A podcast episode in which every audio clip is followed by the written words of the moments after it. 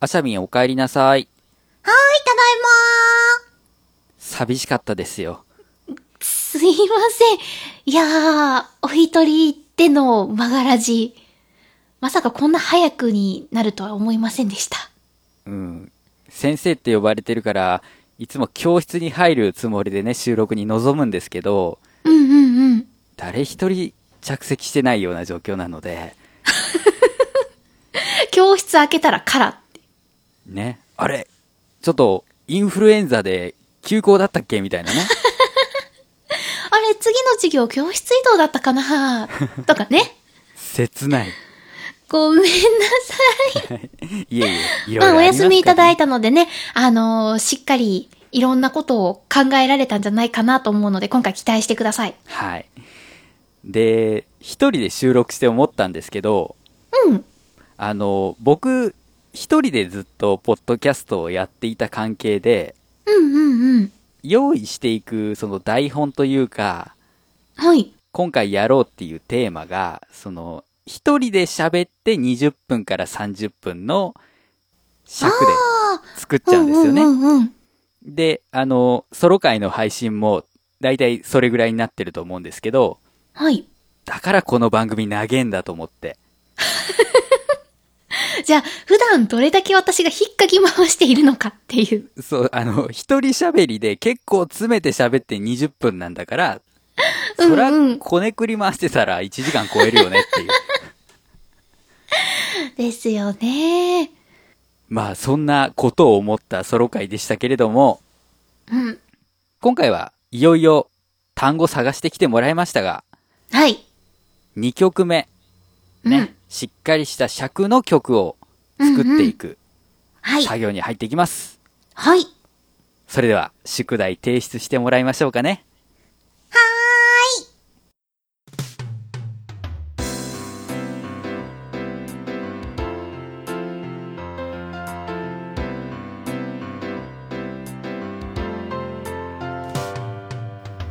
マガラジ作曲の話をするラジオこの番組は作曲をしている人にインタビューをしたり実際に作詞作曲をしたりするステップアッププログラムですお送りするのは私メガネディとあしゃみんこと佐藤あさみです。よろしくお願いします。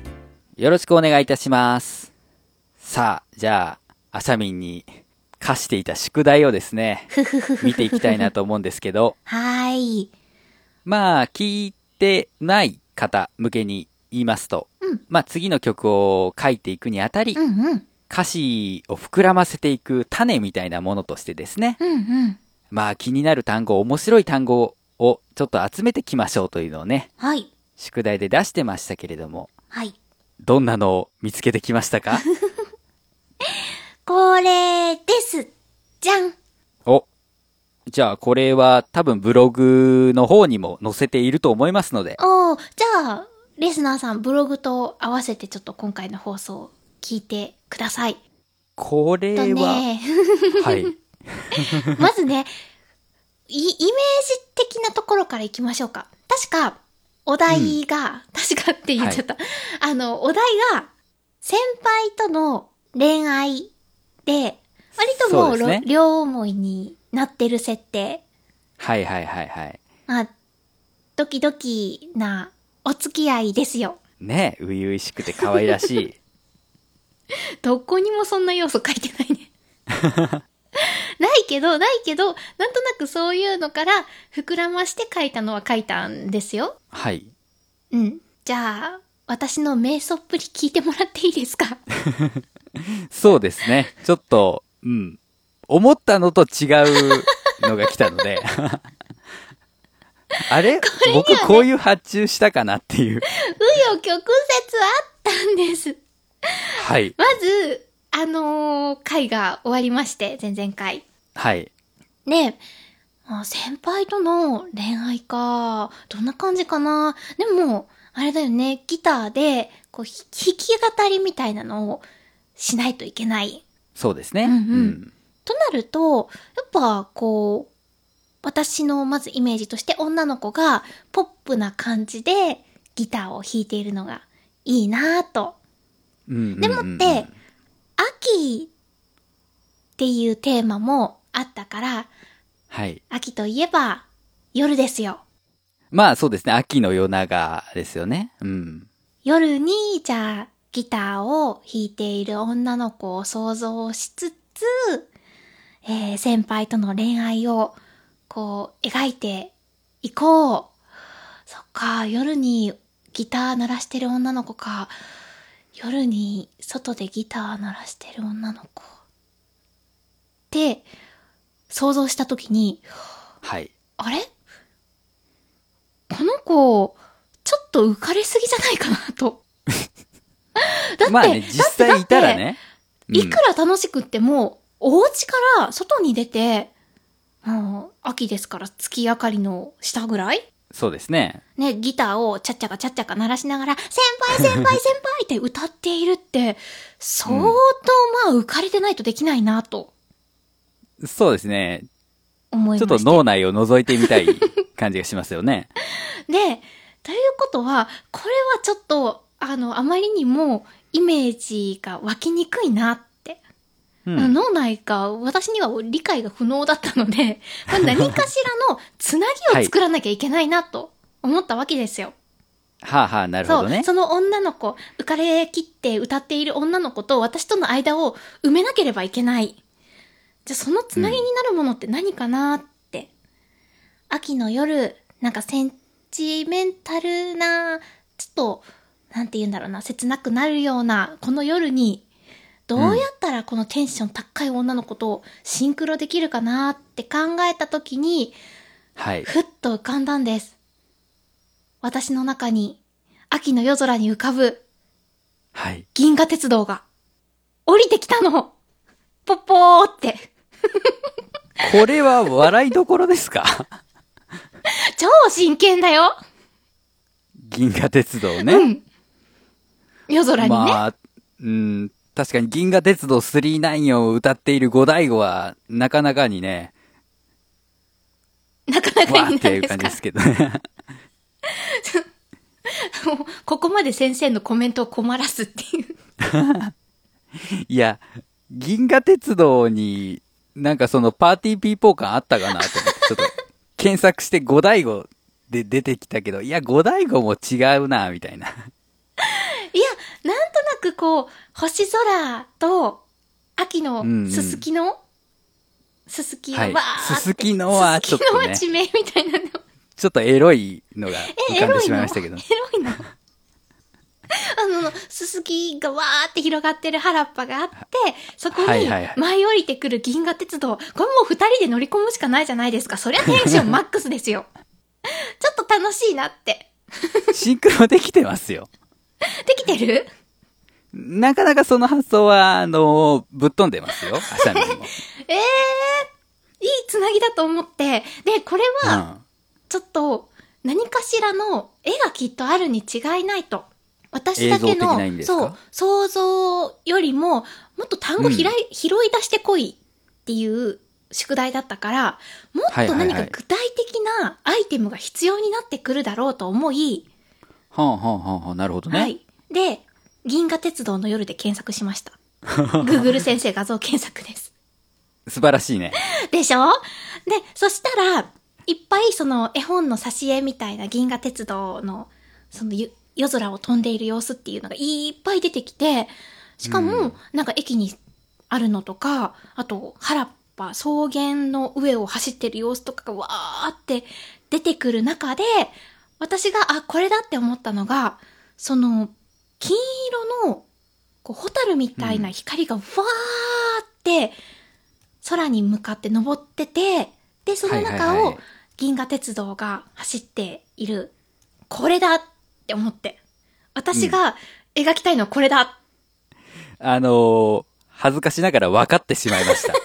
あれだなっていうのはすごく分かりました。イメージわかりますめちゃくちゃ映像が浮かびました。でしょでしょなんか月がね、後ろの方に青白くあって、その手前そを列車がわーって走ってて、で、そこうんうにん恋してる二人は乗ってるんですよ。で、はい。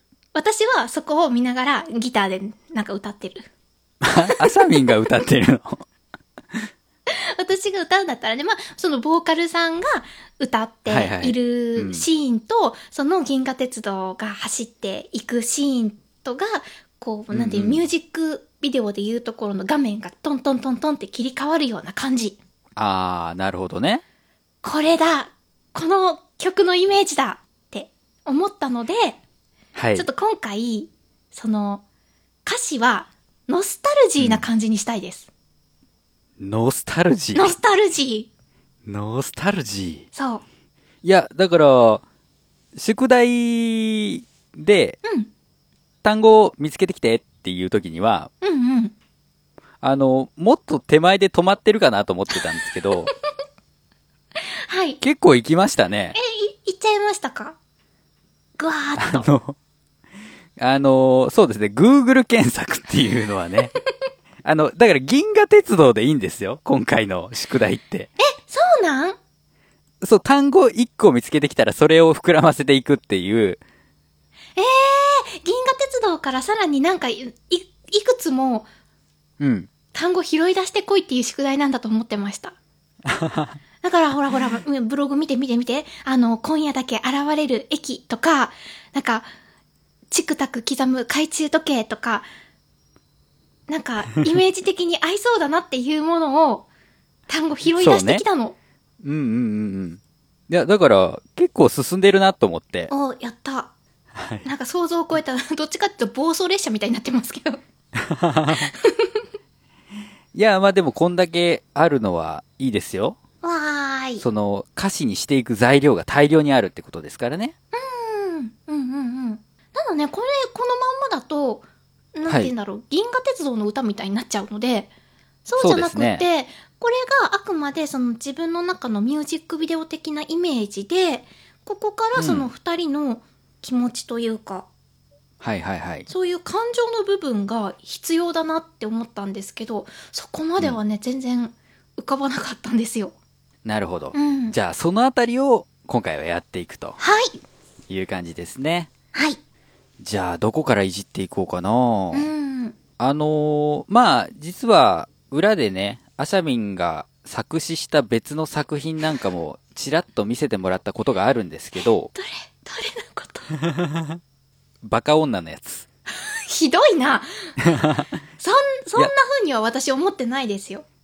いや、端的に、ちょっと頭が悪そうな、ひどい。え、そう、そういうお話じゃなかったでしたっけああれは、あの別の番組のプロデューサーが、ちょっと、うんあの、頭足りない子でみたいな感じの風に言わ言われたけど、私はもう、なんて言うんだろう、夢や希望に溢れる、すごくこう、積極なポ、ポジティブな、うん、うんポジティブな女の子を描いたつもりです。まあ、まあ、その男女で受け取り方は違うかもしれませんけれども、会いたくて震えるとか言ったらバカにされるやつだ。いや、僕はもうバカにしませんよ。あの、あの歌手の女の子も可愛いと思いましたけれど も、まあ、とにかうくーん、その、アシャミンが書いているその詩を見ていて、はい。あの、視覚的情報は非常にうまく取り入れてるなと思っていたんですよね。うんうんうん。で、今回もその、渡していただいたその、歌詞のイメージ、はい。ミュージックビデオのイメージっていうのも、非常にこう、視覚的情報は多いので、うんうんうん。このあたりはそこまで膨らませていかなくてもこのままいける気がします。おー、そうですね。割と目で見た情報ってそのままそうそうそう。出てきてます。あのー普通になんか、町外れに向かうっていうので、うんうん。満足してしまうところを、その石畳の小道とかすごい具体的で、うんうんうんうん。なんかやっぱりその、ランタンの光とかとね、石畳っていうのすごい相性がいいですし、あー、この辺は宮沢賢治さんの本の影響ですね。そうそう、し非常にこう、うーん、文学的というか、おうん、褒めて文字から映像が浮かぶ。 そうよ、褒めて、褒めて照れさせていく番組ですからいやね。いやいやいやいや。なんで、そうですね、うん。視覚的に優れているということは、はい。あの、逆に言うと、その情景を客観視しすぎてるとも言えるんですよね。うん。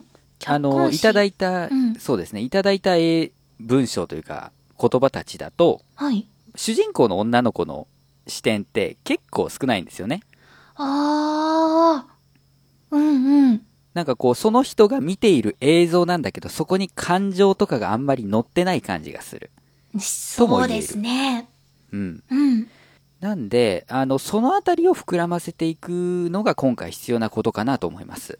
はい。で、えー、じゃあここでですね、あの、歌詞の構成の話を少ししたいんですけど、お真面目パート。真面目パート。あの、A メロ、B メロ、サビとかって聞いたことありますえっ、ー、と、もちろん単語は、その、うん。メロディーはサビに行くまでが A メロと、ちょっと A メロとは変わったメロディーになったら B メロ。で、サビは一番盛り上がる部分ってイメージです。そうですね。大体その印象でいいと思います。そういう A メロ、B メロ、サビっていう作りは、うんうん。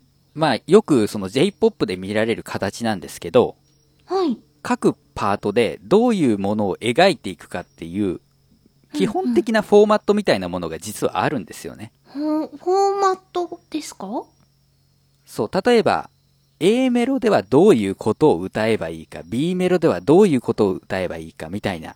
うんうんうん。例えば A メロって出だしじゃないですか。はい。出だしということは、聴いている人がその歌の世界観に入っていけるように、うんうん。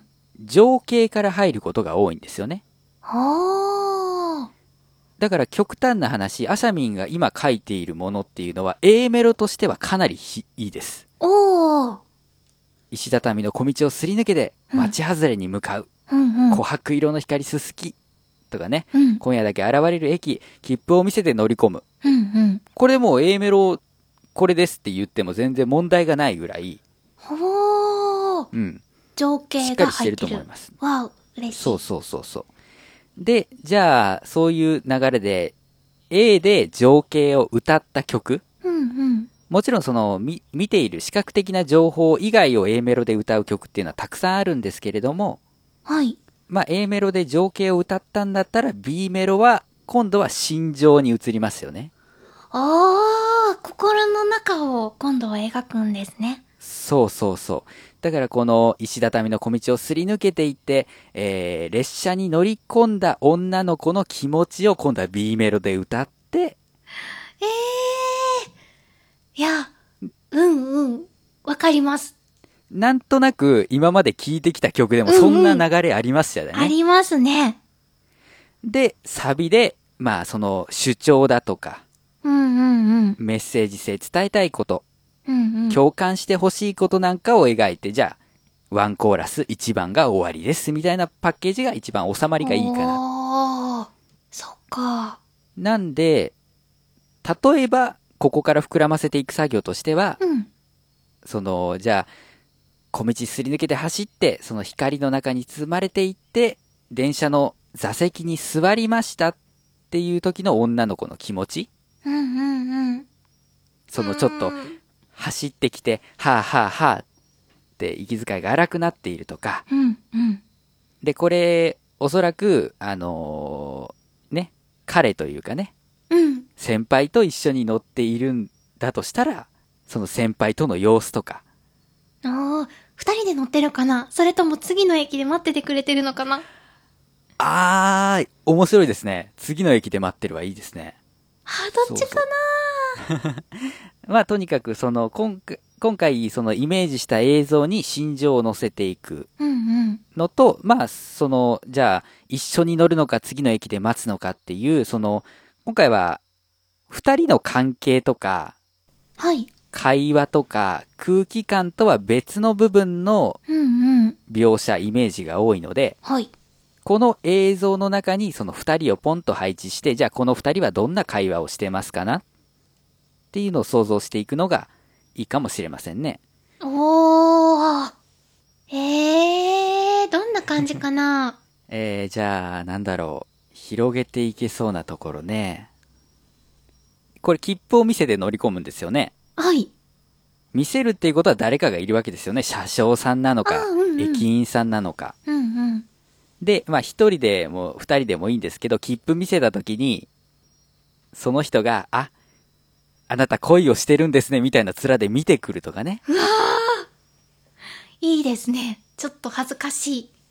うんうん。だったりとか、その、石畳の小道を抜けるときに、うんうん。あのーなんだろう、その恋をしていない人を街の人として登場させるというか、うーん。なんか暗い顔をしている人たちが、あの、あ今日も仕事疲れたな、みたいな感じで帰路についていく中、うんうん。私は、とかまあ一人の女の子は、もうスキップのような形で駆け抜けていくとかね。ああ。こうやっていくと、その情景プラス気持ちもなんとなく見えてくる。うんうん。し、なんとなくこう、歌詞っぽくなっていきますよね。本当ですね。なんか。その、まあ、今回、アシャミンは本当に、うーん、しっかり研究してきて、あの、宮沢賢治の世界観みたいなものを取り入れて書いてきている分、ちょっと文学っぽいというか、読ませるものになっているとも言える。本を読ませるものですかう。ん、その、文字を見て、うんうん。自分たちが頭の中で想像する。ほうほう。うんうん。っていう感じがあるので、まあ歌詞にするんだったらもっとわかりやすくてもいいのかな。音で聞いてわかるうんうん。っていうのはちょっと思ったかな。音で聞いてわかりやすく。かそう、あのー文章ってこう何回でも読み直せるんだけど、うんうん。歌の歌詞って基本的には一回聞いたらそれがずっと流れていっちゃうから、あ、うんうん。え、今なんて言ったっけちょっと戻って聞こうみたいなことができないわけですよね。うんうんうんうん。それがいいところでもあり悪いところでもあるからう、んうん。初めて聞いた時にそれがわかるっていうところもできたら意識かななるほど。書いていく中で、うん、そういう感じですかね、ううなん。でああとその視覚的情報が非常に多いということを言ったんですけどはい。じゃあ視覚的情報以外で情景って何か描けると思います情景を視覚以外で。えっ、と、音あ音いいですね音ってどっちの音ですかその文字として何何々の音が聞こえるっていう方ですかそれとも音楽自体ギターが今回メインというかもうソロで弾けるような曲をなんですけど、例えば汽笛の音を実際に入れたりとか。あーどうどっちとも言えるけどやっぱり歌詞の中でそれを盛り込むというのはあり、うんですよね、うんその駅に向かっているその電車の走る音うんうんうん。を入れてみるとか、ね、視覚聴覚ときましたからじゃあ今度は嗅覚匂かねいですか。匂いああ。まあ鈴木だったらあんまりないかもしれませんけどうん。うん秋秋の花の香りとかねうん。そういうの入れてやると秋か金木犀かな。うん、そうですよね。そういうところもありだし、例えばその、電車に乗るときに彼と手をつないでいるのであれば、その感触、触覚ですよね。ああ。あ、触覚も。まあ、この曲だったら味覚はいらないかな。うんうんうんうん。駅弁二人で食べましたみたいなのはあんまり。わかんない。なんかクッキーとかは結構してるかもしれない。ああ、 甘い銀チ河ョコレ鉄ート。道クッキーみたいなね。何ですかそのお土産物屋 さん。売ってそうなやつ。まあ、そういう広げ方うんうん。かな。なんで、えー、じゃあ、気持ちというか心情ですね。心情はいと視覚以外の感覚的情報うんうん。を入れていくと、あの、持ってきていただいたものから歌詞が作れていけるんじゃないかなとはい。思います。頑張ってみます。じゃあ、サビを初めに考えますかね。おー一番言いたいことでしたっけそうですね。あの、サビっていうのが結局、まあ歌番組とかでもそうですけど、うんうん。フィーチャーされやすいんですよ。うんうんうん。CM で使われるのもサビですよね。そうそうそうそう。ね、音亀フェスの配信後の CM だって、サビのクロスフェードみたいな感じじゃないですか。 はい。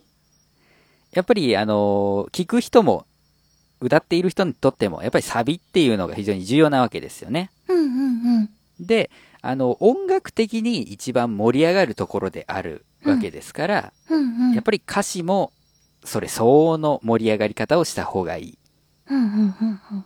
し、えーじゃあサビを決めてしまうと、そこまでに何を歌っておかなければならないのかみたいなのが決まってくるわけですよ。逆算ですね。そうそう。あの、これは前回の僕のソロ回を聞いていただくとなんとなくその話はしてるんですが、うん。うん。あの、クロッシュというものをサビに出したいのであれば、あー。うんうん。レストランに行きましたとか、うんうん。まあ、あるいは料理番組のシチュエーションですみたいなことを A メロ、B メロのどっかで言っとかなきゃダメだよねっうんうん。ていうことですよね。だからサビで、その、二人並んで座席に座ってっていうのであれば、はい。やっぱり B メロで乗る描写が欲しいとかね。ああ、そっか。いろんなところにフラグ立てとかないといけないんですね。そうそうそうそう。うん。もちろん、こう、比喩表現みたいな感じで唐突に出てくるケースもあるんですけど、うん。まあ、より、その、今回特に銀河鉄道っていう大きなテーマがありますから、うんうん。まあ、電車が舞台ですよっていうのは散りばめておきたいですよね。うんうんうん。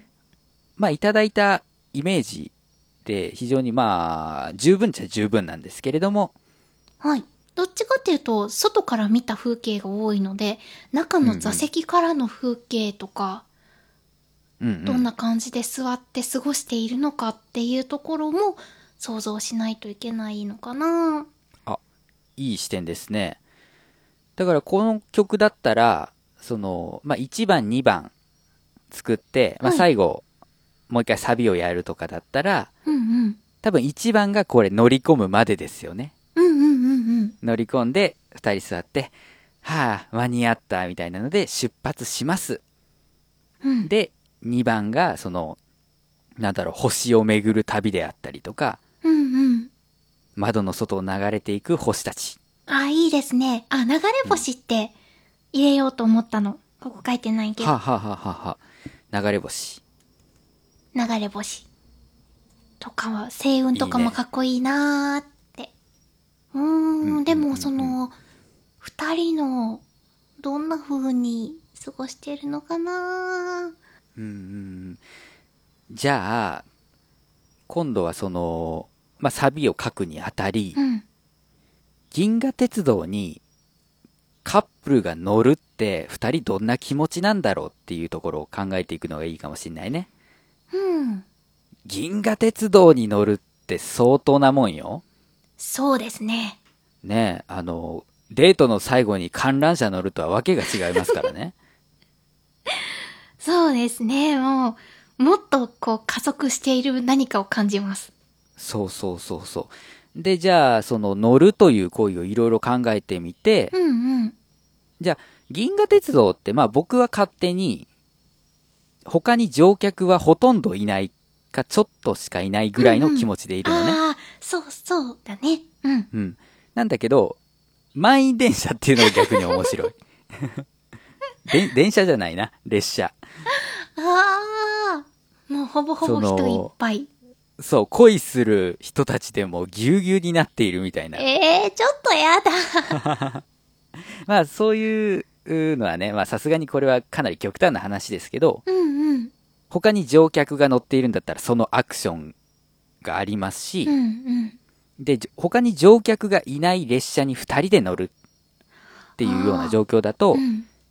今の世界からちょっと切り離された感じがありますよね。あります。だからこう、普段二人のいる日常っていうものがあるんだけど、それからちょっと飛び出して、うん。二人だけの空間うんみたいなところにこう着目していけば、うん。うん。あの、じゃあ夏だったら部活遅くまで残れるけど、うん、うん。秋になって徐々に夜が長くなっていくと、その部活終了時刻が前倒しになっていくと。うんうんうんうん。で、なかなか会う時間が取れなくなるんだけど、私たちは大丈夫。だって銀河鉄道に乗れるんだもんとか ね。すごいですね。とか、あーなんか、こう、日常的に使うのよりは旅行っぽいじゃないですか。ちょっと遠出。そうだね。で、リアルな思い出って、こういうのありかなって今浮かんだのが、はい。二、人でカメラをいじる。カメラをいじる。そう。なんかこのカメラ、旅行に、旅行先でどんなの撮れるかな、みたいな。ああ、銀河鉄道を普通に旅行の交通手段として見る。いや、もちろん特別な旅行ですよ。て いうか多う分、ん、そうだね。普通にちょっと遠出のデートは高校生にとっては特別なデートだと思うんですよ。はいはいはいはい。だから二人で、こう、あ、男の子の方が、ちょっとカメラ、いいカメラ買ったんだって言って、それを、え、見せて見せてって覗き込んでる女の子とか、うん。かなーって。それがね、なんかカメラもちょっとノスタルジーな感じがしませんレトロな。そうだね。いや、面白い。あの、僕では絶対出てこない発想なんで、わ、それ活かしたいですね。いや、嬉しい です。だから、乗ってる時に、こう、いや、カメラいじらないかないやいやいや、ありじゃない携帯カメラとかじゃなくて、ちゃんとした、大きいカメラ。うんうん、そうそうそうそうそうそう。やっぱりその、もののイメージっていうのもあるし、うんうん。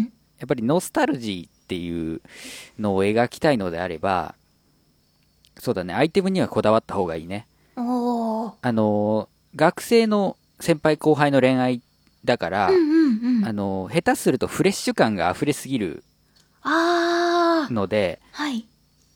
そういうところで、細かいところでノスタルジーを出していくっていうのはありかな。うんうん。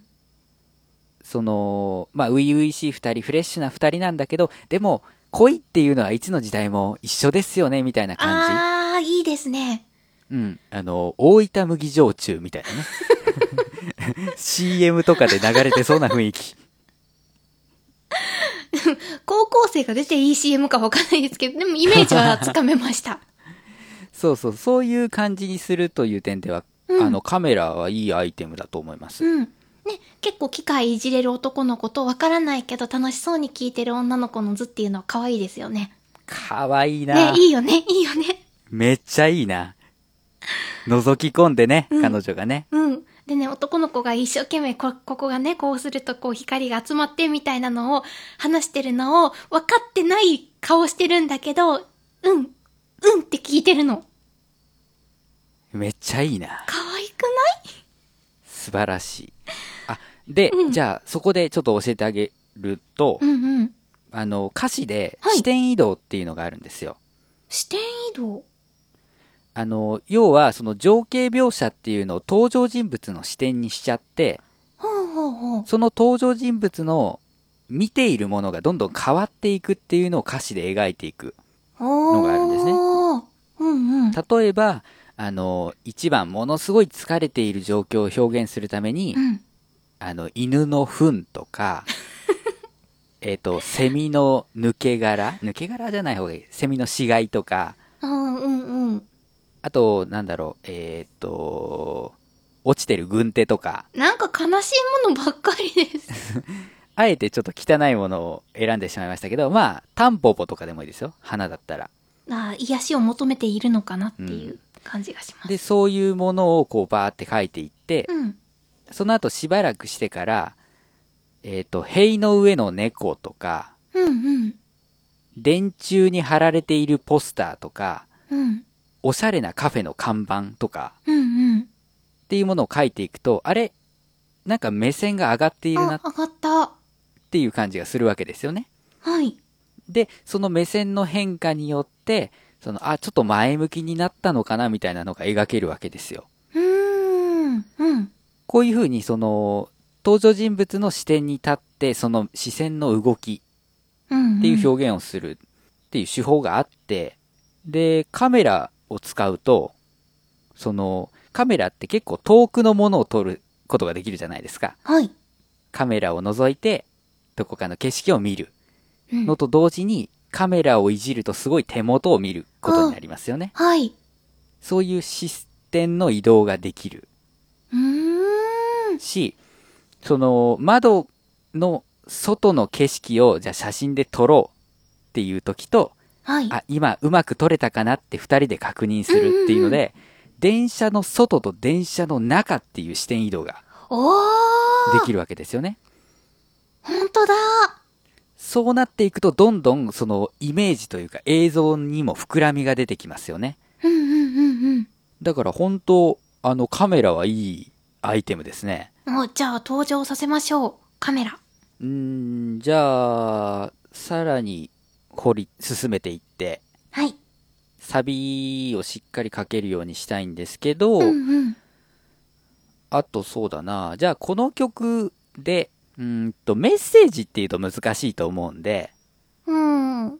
今回その、まあ、アシャミンのこういう恋人同士っていいよねっていうのがうんうん。表現できれば一番いいのかなと思っているのでうんうん。こういう恋愛っていいよねっていう。で、その聞いている人に一番共感してほしいこういう恋愛って具体的にどこっていうのを決めると、それがサビになるはあ。かなって思う。この電車に乗っている時間が永遠に続けばいいのに、うんうん。みたいなことを思って、女の子が。で、それに、ああ、わかるわかるって言ってほしいのか、うんうん。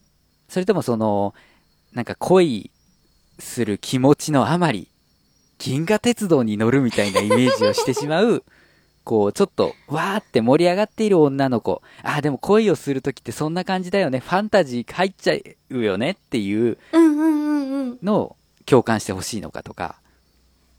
えー、なんだろうなその女の子のうん。可愛いところが、可愛いところいや、ほ出ら、せるといい。うん曲を聴くんだったら、うんうん可愛い女の子が出てきたらいいなうん。なるほどね。女の子の可愛いところを歌にできたらいいなだったら、サビは思いっきりその女の子の気持ちに振るのがいいかな。うん、うん、うん。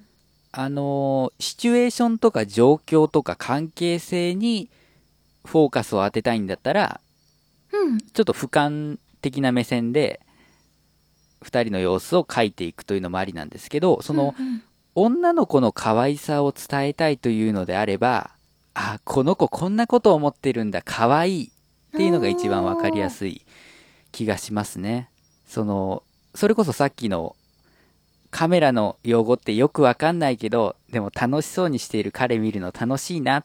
あ、多分ね、そこまでまだ余裕ない。余裕ない。余裕ないですね。ここを、なんとか一生懸命うん。ついていこうとしている。ああ、必死こいて。そう。背伸びしてる。なるほどね。うん。だから、ああ、もうこういうところあって可愛いなーとか、ああ、すごいな、話せててかっこいいなとか思ってる余裕もないぐらい、一生懸命分かろうとして、でも分からないけど、でもなんとかついていこうって。分かうんうんる、うん自分の分かる範囲でも、うんうんって、なんか、思ってるような感じ。なるほどね。全部を受け入れようとしてる。確かにそれをうまく描ければ可愛い。だからもう、こういう、こう気の利いたこととかも言えなくって、ただ微笑んでうるんだけになっちゃってるんだけど、もうその、頭の中はうん。全部を彼から吸収したくっていっぱいいっぱい。かないや、いいですよ。 なんとなく、サビの方向性、決まってきたというか、どうまだ。かなーってうん。思うんですけどね。じゃあ、まあ、ひ膨らませていくっていうか、その僕が、プラスアルファさせていくとすると、はい。その、必死に彼のそのカメラ趣味みたいなのについていこうとしているのであれば、うんうん。なんか事前にカメラの勉強とかするんだけど、おー。それでもよくわかんないな。なんだろうこの単語みたいな風になっちゃってる女の子うんうんうんうん。可愛いなって思うし、うんうんうん。あと、彼がそのカメラにものすごく詳しくて、彼女がよく知らないっていうのと対比として、その女の子がよく知っているけど、彼がよく知らないものっていうのを出すと、広がりが出るかな。おー。例えば、その、星とかね、あー。銀河鉄道うんうんの窓から見れる星。彼はなんとなく綺麗だから、パッて撮るんだけど、うんこれなんて星座なんだろうなってなった時に、うんうん。女の子がバッて話して、うんうんうんうん。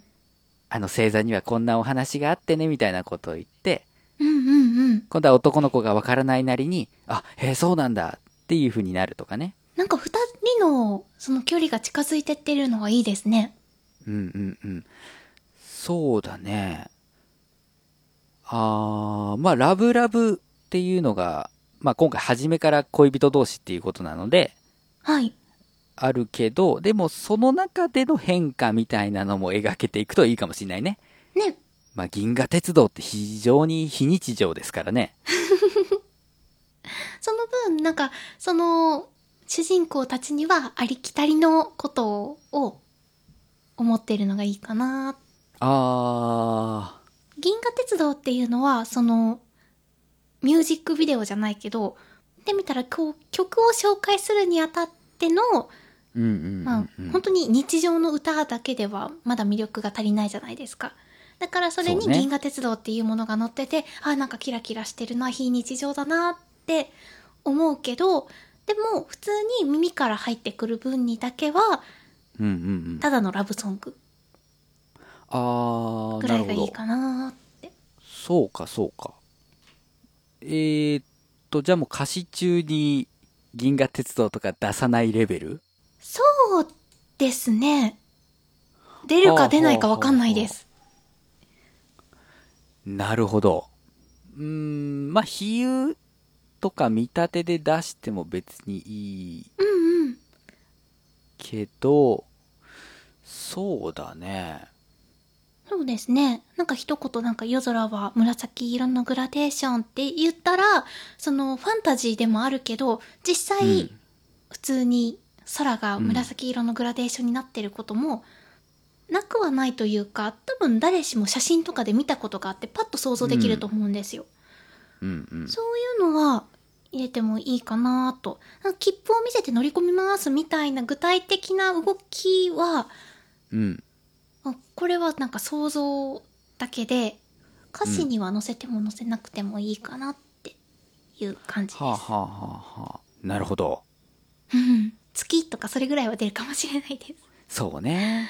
うーん。いやでもここまでその情景ばっかり浮かんでたのが、やうっとん人に命が灯ったという か、二人がやっと出てきてくれました。うんうんうんうんなんかすごいそ、その遠くの方から、なんか列車だけが見えるなって言ってたのが、やっと私も列車に乗り込んだ感じです。 いいですね。はい。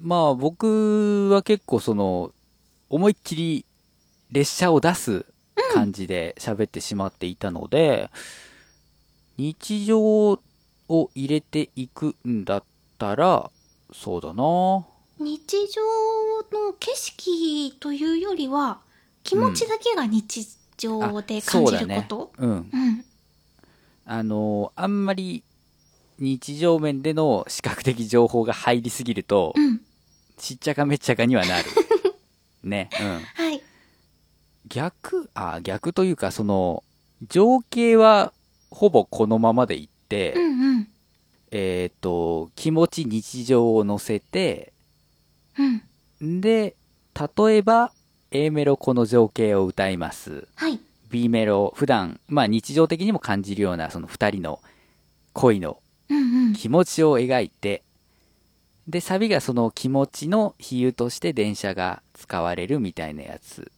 っていう景色が一つ考えられるしはいあとは、ポルノグラフィティの天気職人でね、おー以前、あの、裏ですけど、アシャミに紹介したことがあるんですメガが、ネ D さんが好きな歌詞っていうので教そうなんですえね。てもらいました、はい。これ、あの、知らない方は、 あの、まあ、多分ブログにリンクは貼っとくと思うんですけど、あの、これ天気職人っていう架空のキャラクターが出てきて、うんうん。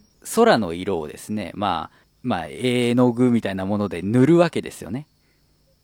で、明日の天気が決まっていくと。うんうん。で、主人公は実はその天気職人じゃない人で、うんうんうんうん。その天気職人が作ってくれたすっごいいい晴れた日っていうのを使って女の子をデートに誘おうみたいなね風に考えてる男の子が主人公なわけですよはい。こういう感じであのだから銀河鉄道っていうモチーフが要は天気職人みたいなポジションだよねおー。銀河鉄道のイメージっていうのが独立して存在していてうんうん。それを考えているうんうん。女の。子、あ二人で銀河鉄道の旅に出たいわみたいなことを考えているあ、もうこれ全部妄想の中ですね。そうそうそうそう妄想の中でえっ、となんだろう列車二人で乗り込む時にちょっとからかわれて車掌さんに、うんうんうんうん。みたいなのがそのまま日常の中でじゃあでも実際はその友達にもまだ内緒だからああ、いいですね、友達にからかわれるみたい。いなこともないんだよねみたいな対比にしてみたりだとかああ。そういうもう独立したものとして作ってうん。どっかで結びつけていくというのも面白いかもねここまでイメージで掘ったのでおー。というのをなんとなく思いましたいやー、いろんな作り方がありますね。えどうしていこうかなーまあ悩んでくださいよはい。まあなかなか急によしじゃあこのイメージでサビをかけみたいなこと言ってもねうん。無理だと思いますの で何よりも、こういう恋愛とか、こういうカップル、良くないですかっていうプレゼンをサビに持ってくるんですね。そうだね、うんそうすると聞きやすいし、うんうん。曲らしくなるかなはい。じゃあそんな感じで、まあ、今回はまだまだイメージを膨らませていきはい。足りない情報を考えていくみたいな回でしたけれどもはい。ここから取捨選択をしてうんうん。でさらにこういうのっていいよねっていうのをバッチリ描いていくとおー。はいう作業になっていきますあのまあ作詞ってい。やっぱり完成品の詩ばっかり見ると思うんですよ聞き手としてはね、うんうんうん。なんだけど実は作詞の作業で重要なのは今日みたいな作業でうん。歌詞に落とす前にどういうイメージうんを作る。か、どういうことを伝えたいのかどういうモチーフキーワードを使うのかっていうねはい。こういう作業こそあの作詞の面白さの一つですからはい。しっかり悩んで作っていきましょ頑張ります。初めての作業。なんかねうマガラジ作曲の話をするラジオエンディングですじ。エンディングです。さあメッセージが2通届いておりますおー、すごい。ありがとうございます。えーびっくりなんですけれども、1件目メールですね。はい。えっ、と、スアン・ユンさんからいただきました。ありがとうございます。ありがとうございます。えっ、と、タイトルとかなくてですね、うんうん。あなたのポッドキャスト、マガラジ、作曲の話をするラジオを、プレイヤー FM アプリに登場されました。っていうね。登場されましたちょっと、あの、文そのまま読んでいきます。うん。こんにちは。100万台以上の端末にインストールされている Android アプリのプレイヤー FM です。500以上トピックから人気のあるポッドキャストを見つけます。うんあなたのポッドキャスト、マガラジ作曲の話をするラジオをプレイヤー FM アプリに登場されました。されました。デバイス、 デバイスから以下のリンクをアクセスして、あるいは任意のウェブブラウザから開けます。え、えで、えー URL がありまして、カタログ一覧にあなたのポッドキャストを特集する希望があればご連絡ください。次のステップを共有いたします。ご連絡をお待ちしております。よろしくお願いいたします。と、いただきました。 ?DM じゃないですか。えー、っとですね、これは説明がいりますよねこ。広告メールじゃないのなんか、あなたのマガ、マガラジ雑誌に載せませんかみたいな。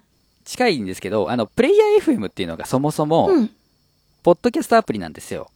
ほう、ほう、ほう。で、確かね、あのー iTunes っていうのは、僕側が登録してるわけよね、番組情報を。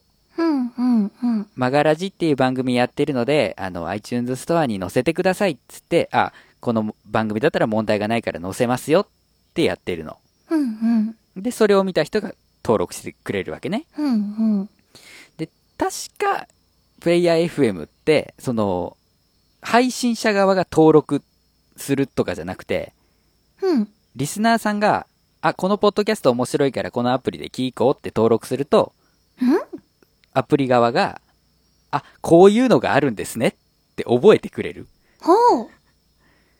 アプリじゃなかったかなつまり、この番組を誰かが紹介してくれたってことうん、というか単純にそのアプリを使って購読してくれたってことなんじゃないかなすごーいという、うん、だと思います。で、あの、これちょっと言葉がおかしいのが、うん。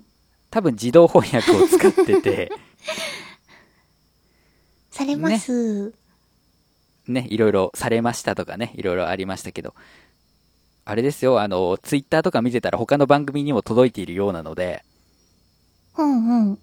まあ、URL はちょっと怖いので、クリックはしませんが、慎重なメガネ D 先生。そうだね。あの、プレイヤー FM 自体は有名なアプリです。ポッドキャストのね。はい。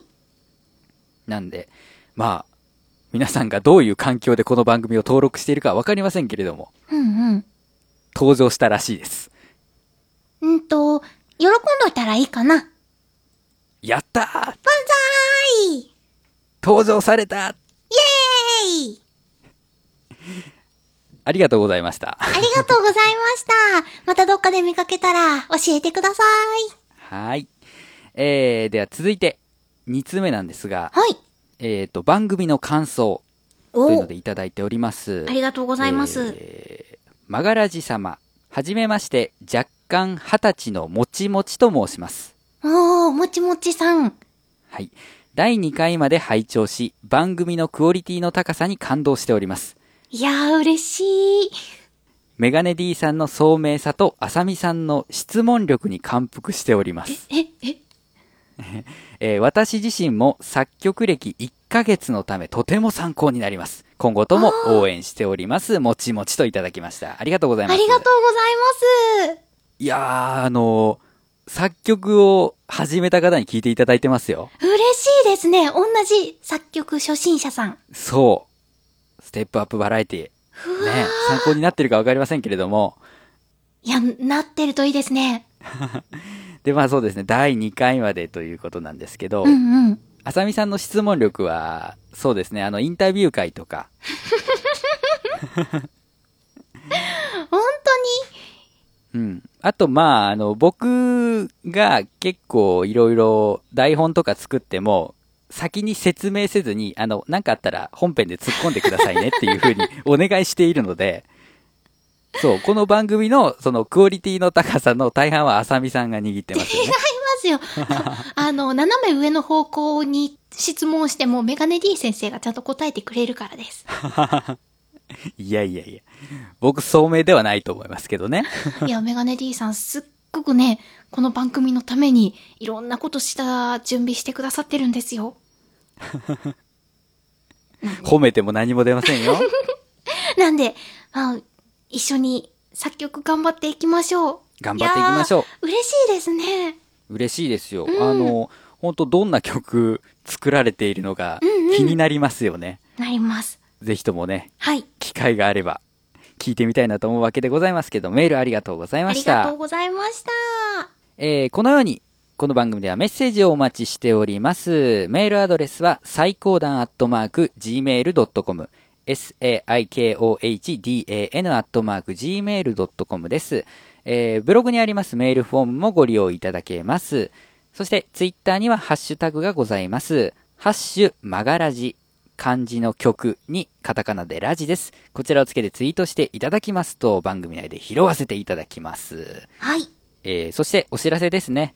えー毎度毎度言っておりますが、おとがめフェス2016に私、メガネ D が参加いたします。まあ無事になんとか出れそうなので、うん、うん、音源を送ったから、今後僕が大病をしたとしてもうん。配信されますから、ま、ま、じゃあ、あの、楽しみにはい、待ってます。えーしていただければなと思います。えーそして、おとがめフェスの昨年のコンピレーションアルバム、ね、えー私メガネ D の楽曲と、それから、えーあさみんが参加したユニットの曲が収録されておりますので、音楽配信サイトとか、CD もな何やら扱っているようなので、はあ、現物が。現物が、 あの、えー、音亀屋さんだったかな、えーそちらをね、チェックしていただきたいなと思っております。はいそれでは、えー、マガラジ作曲の話をするラジオ、今回はこの辺りにしたいと思います。お相手はメガネ D と、アシャミンでした。バイそれではまた来週、バイバイバイ